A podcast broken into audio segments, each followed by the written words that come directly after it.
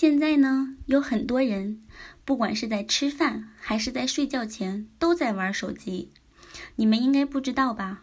其实睡觉前的十分钟是养生的黄金期，只要把这十分钟给利用好了，身体想不好都难。大家应该都知道，人体最大排毒的通道其实就是体内的膀胱经。要是膀胱经通顺的话，再厉害的病毒都无法进入，体内的病毒也会随之被排除，那样身体自然就会远离百病了。膀胱经所需要的能量就是肾，膀胱经只不过是一个通道而已，不需要任何的运动，只要有肾气的支持，就能完成排毒御寒的作用。因此，在打通膀胱经之后，大家应该先要补肾。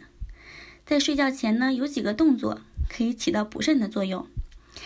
我们可以把双手紧紧地靠在腰部，身体仰卧在床上，大概过五到十分钟左右的时间，身体就会慢慢的开始发热。也可以在睡觉之前用双手紧贴二肾后面，用手掌的热量给二肾温热，这样就可以把体内的寒气逼出去，然后再通过运动就会变成汗水排出体外。大家在晚上睡觉前可以把双腿伸直并在一起，脚尖往回勾，然后用双手抓着脚趾，身体慢慢的往下压。这个动作可以帮助膀胱经排毒，但是呢，至少要做十到三十分钟。才有效果。当手越是够不到的时候，这越是证明体内的毒素堆积的多。所以说，大腿的后侧有拉伸的感觉就可以了。在晚上十点半到十一点时，地气是最旺盛的，地气通过内外劳宫，可以直接进入二肾，随着手掌的温度，就可以把二肾给温热。刚开始时，手掌压在腰下面会出现麻胀的感觉。